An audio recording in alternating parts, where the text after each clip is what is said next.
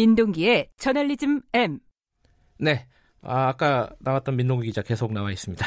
자, 민동기 기자의 저널리즘 M. 한도간, 한, 한 주간에 나왔던 보도들 중에 좀 보도의 이면, 그리고 좀 깊이 있게 바라봐야 될 보도를 저널리즘의 시선으로 바라보는 시간입니다. 저번 주부터 맞죠? 저번 주부터 한 거죠? 세 번째 시간. 아, 그런가요? 오늘. 네. 아, 죄송합니다. 시간이 잘 가네요. 네. 자, 어, 아, 아까 제가 오프닝에서 이제 어떤 시, 언론인지 얘기를 안 했는데, 어, 이게 퀴즈는 아닌데, 네. 정답을 굉장히 많이 보내주고 계시네요. 이게 정답인지는 잘 모르겠습니다. 어, 어 딘지 에, 예, 아니, 안 물어봐요. 자, 오늘 어, 떤 내용으로 해볼까요? 조선중앙일보 일본어판, 이 얘기를 안 할 수가 없을 것 같습니다. 청와대에서 뭐, 정면으로 어, 반박을 했죠. 특히 이제 그 언론의 일본어판, 외국어판 기사 제목과 내용을 가지고 청와대가 아, 공개적으로 실명 비판한 것 자체가 굉장히 이례적인 그렇죠. 건데요. 네. 어, 이 얘기를 안 할 수가 없습니다. 그럼 구체적으로 어떤 기사인지 간단하게 좀 정리를 해주시죠. 일단 몇 가지만 소개를 예. 하면요. 7월 4일자 조선일보는 일본의 한국 투자 마이너스 40%, 한국 기업과 접촉도 꺼려 이런 제목의 기사를 보도를 했는데 이 일본어판 기사 제목은요.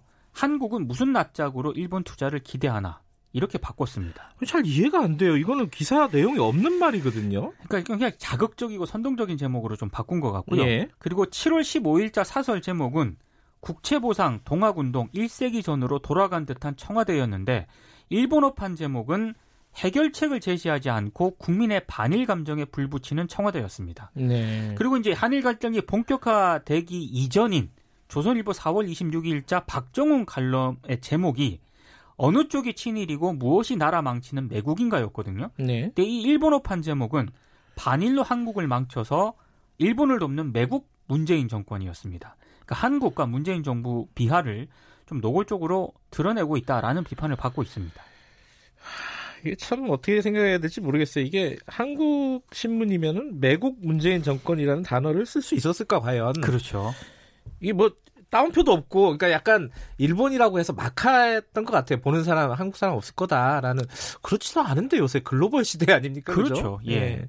자, 근데 중앙일보는 조선일보랑 약간 좀 다른데 어떤 문제들이었죠? 중앙일보는? 그러니까 중앙일보는 제목을 바꾼 게 별로 없습니다. 예. 네, 일단 뭐 중앙일보 같은 경우에는 닥치고 반일이라는 우미나 정책 한국은 일본을 몰라도 너무 모른다 이런 칼럼을 게재했고요. 네. 거의 비슷한 제목으로 이제 일본어판에 게시했고 음, 이게 야후 재팬 등의 포털에서 이제 상위에 랭크가 됐는데 네. 일단 고민정 청와대 대변인은 아, 이런 그 기사들이 예. 과연 진정 우리 국민의 목소리를 반영한 것인지 묻고 싶다면서 이제 두 신문사를 좀 강하게 비판을 했고요. 네. 언론 시민 단체들은 지난 16일 조선일보사 앞에서 기자회견을 열어서 정파상에 눈이 멀어서 일본 폭거까지 편들고 있다 이렇게 비판을 했습니다.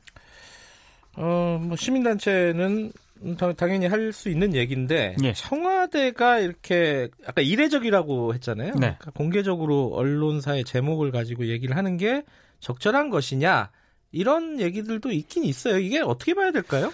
그러니까 부정적인 시각도 분명히 있고요. 네. 특히 이제 어, 언론의 보도가 이게 국익이냐 아니냐 으흠. 이런 관점으로 언론을 비판하는 것에 대해서 부정적인 시선이 분명히 있습니다. 네. 어떤 게 국익을 위한 보도냐 이거 기준 자체가 굉장히 애매하고요. 예. 논란이 이제 충분히 제기될 수 있는 그런 대목인데요. 지금 문제가 되고 있는 뭐 조선일보 일본어판 기사 같은 경우에는 네. 이게 국익 관점에서 보도했느냐 여부는 좀 아닌 것 같습니다. 그러니까 문재인 정부 비판할 수 있고요. 대응이 적절했는지를 언론이 점검하고 부족했다면 비판할 수 있다고 보거든요. 네. 근데 문제는 어, 국내 보도를 의역하는 수준을 좀 넘어서고 있다. 네. 제목이 이런 비판이 제기가 되고 있는 겁니다. 네. 특히 뭐 일본 독자라든가 극우 세력 입맛에 맞는 제목으로 바꾼 것 아니냐 이런 음. 지적까지 나오고 있는데요. 일각에서는 좀 의도적으로 이걸 제목을 바꿨다라는 그런 비판도 하고 있는 상황입니다.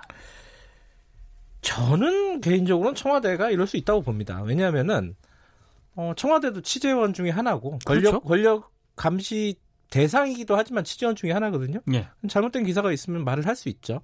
뭐 과거처럼 뭐 전화를 해가지고 어, 좀 봐줘서 유명한 거 있지 않습니까? 그렇게 하면 어, 문제죠. 어, 도와줘서 네. 이러면 문제지만 공개적으로 비판할 수 있죠. 근데 어, 이 부분은 그러니까 국익이 뭐냐 그러면 도대체 예. 이 부분은 저는 좀 논쟁의 여진이 있다. 아 그렇죠. 예. 예. 이게 청와대가 얘기하는 국익이 뭐 망고 불변의 진리는 아니지 않겠습니까? 그렇습니다. 그리고 청와대 정권이 또 언제 바뀌면은 그럼 그 사람이 그 정권이 얘기하는 국익은 또 뭐냐? 예. 항상 좀 이렇게 논쟁적인 부분이 있습니다. 분명히 그 부분은. 근데 정부를 공격을 한다 하더라도요. 네. 그게 이제 정확한 팩트에 근거한 것이라면 뭐 기분 나빠도 어쩔 수 없는 거 아니겠습니까? 그렇죠. 예. 조선일보 같은 경우에는 조금 다른 것 같아요. 예. 특히 이제 7월 9일 일본어판에서 어, 수학 여행이라는 말도 친일 취급하는 시대착오 이런 그 일본어판 사설을 어, 게재를 하거든요. 그런 기사도 있군요. 근데 예. 이 제목에 사설을 실었는데 이 내용을 보면은요. 일제 강점기라는 표현 대신에 일본 통치 시대라고 표현을 합니다. 아, 그 일본판에서는요? 일본판에서는요. 근데 이거는... 7월 9일자 조선일보 지면에는 네. 일제 강점기라고 되어 있거든요. 한국 한국판에는요? 한국판에. 예. 근데 일본어판에는 일본 통치 시대라고 표기를 하고 있습니다. 어허. 그러니까 이게 자칫 일본 통치 시대라는 표현 자체가 네. 일본의 국권 침탈을 합법적으로 좀 받아들여질 수 있는 그런 뉘앙스를 내포하고 있는 거 아니겠습니까? 예. 굳이 이렇게까지 표현을 바꿨어야 했는가 이런 의문이 드는 건 사실입니다. 요거를 바꿨다는 건 의도적인 건데요, 그죠? 의도적으로 음. 바꾼 거죠, 제가 네. 봤을 때는. 예. 일제 강점기도 다 한자기 때문에 그대로 쓰면 되는 건데. 그렇습니다. 예, 예. 일제 일본 통치 시대라고 바꿨다는 거는 굉장히 순화시킨 거예요. 일본 독자들을 위해서. 그렇습니다.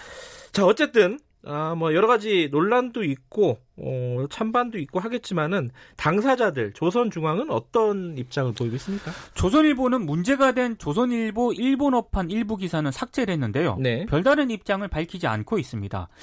어, 조선일보는 미디어오늘 기자가 물어보니까 네. 별다르게 답할 게 없다라고 이제 조선일보 관계자가 얘기를 음. 했던데요.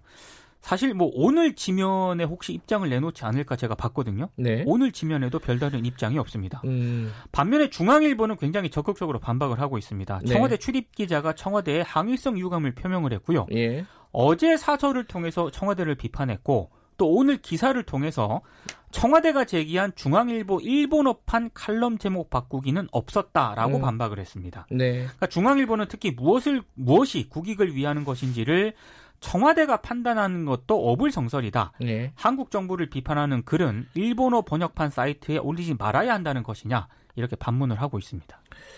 청와대는 이제 제목 안 바꿨다. 이걸로 이제 사실 할 말이 생긴 거죠. 그렇습니다. 예. 예. 자, 이거 마지막으로 좀 정리를 해보죠. 이거 어떻게 생각을 해야 되는지. 그러니까 저는 문재인 정부 외교 정책 비판할 수 있다고 보고요. 예. 뭐 일본 수출 규제 조치에 대한 정부의 대응이 적절한 것인지도 언론이 따져 물을 수는 있다고 보는데 네. 조선일보 일부 일본어판 기사 제목 같은 경우에는 네. 일본 극우 독자들의 클릭 수를 유발하기 위해서 의도적으로 좀 제목을 바꿨다라는 비판을 피하기는 좀 어려울 것 같습니다. 네. 특히 이제 세종대 호사카 유지 교수가 한 얘기가 있습니다. 한국 언론 중에 일본 포털인 야후재팬에 일본판을 제공하는 일부 언론들이 있는데 조선일보만 유일하게 댓글까지 번역해서 제공한다 이렇게 지적을 했거든요. 네. 문제는 그 댓글들이 대부분 혐한 반한 감정을 부채질하는 것들이라는 겁니다. 아하. 굳이 이렇게까지 해야 하나라는 예. 생각이 드는데 어제 한겨레 사설을 보니까 관련 내용을 다뤘더라고요. 맨 마지막 문장을 소개를 해드리겠습니다. 아무리 일본 포털 조회수나 정파적 이해가 중요하다 해도 언론으로서 적절한 선은 지키기 바란다. 예. 적절한 선은 좀 지켜야 할 것 같습니다.